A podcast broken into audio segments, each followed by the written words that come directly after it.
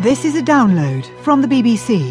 To find out more and our terms of use, go to bbcworldservice.com slash podcasts. This is Tim Franks with NewsHour recorded on the 26th of June at 20 hours GMT. Coming up, banned for four months, the World Cup star who'll play no more. The player Luis Suarez is to be suspended for nine official matches. Also, graphic testimony from the Nigerian capital the day after another massive bomb blast. Yesterday, they were picking limbs all over the place. I mean, I'm sure there were more than 21 people that died, much more. Iraq's Prime Minister speaks to the BBC as the Syrian Air Force bombs rebel positions on the Iraqi border. We actually welcome any Syrian strike against ISIS because this group targets both Iraq and Syria. And finding common cause between Iran and the US in California.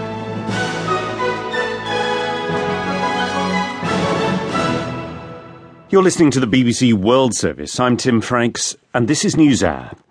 The received opinion is that this has been, so far, a cracking World Cup. It's not always a given that one of the two biggest sporting tournaments in the world, along with the Olympics, should provide such gripping entertainment.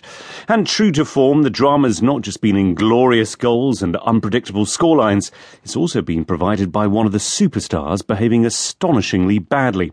Two days ago, Uruguay's striker Luis Suarez sank his teeth into the shoulder of an Italian defender. Today, FIFA, football's world governing body, banned him from all football for four months. The player Luis Suarez is to be suspended for nine official matches. The first match of this suspension is to be served in the upcoming FIFA World Cup fixture between Colombia and Uruguay on 28 June 2014.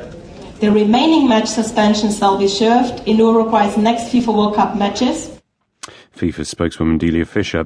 Uruguay has since announced that it will appeal against the ban.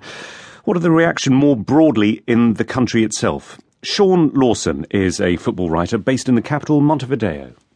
There's certainly outrage and sympathy, and there's also shock. Um, people greeted this decision like a death in the family. Um, and then the second reaction is one of this is a conspiracy on the part of FIFA. Um, FIFA, who ignore incidents involving, for example, Neymar in the opening match with Brazil, but who've clamped down like a ton of bricks on the national hero Suarez. That is what people will go on to say throughout the rest of the tournament. But do people not accept that he did clamp his teeth on the shoulder of an Italian defender?